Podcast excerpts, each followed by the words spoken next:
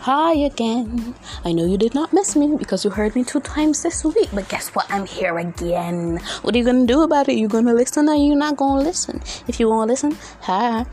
And today we're gonna talk about the fact that in a few days or a few weeks, or maybe if you don't answer, a few months. Scary, huh? We're going to talk about tongues and how to receive tongues and if we can receive tongues and if tongues are a gift of the Holy Spirit.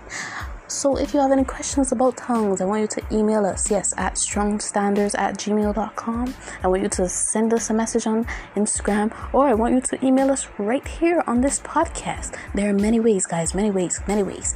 But we will be answering those questions and talking about it. So, shaboom, shabang, gang, gang. See you later.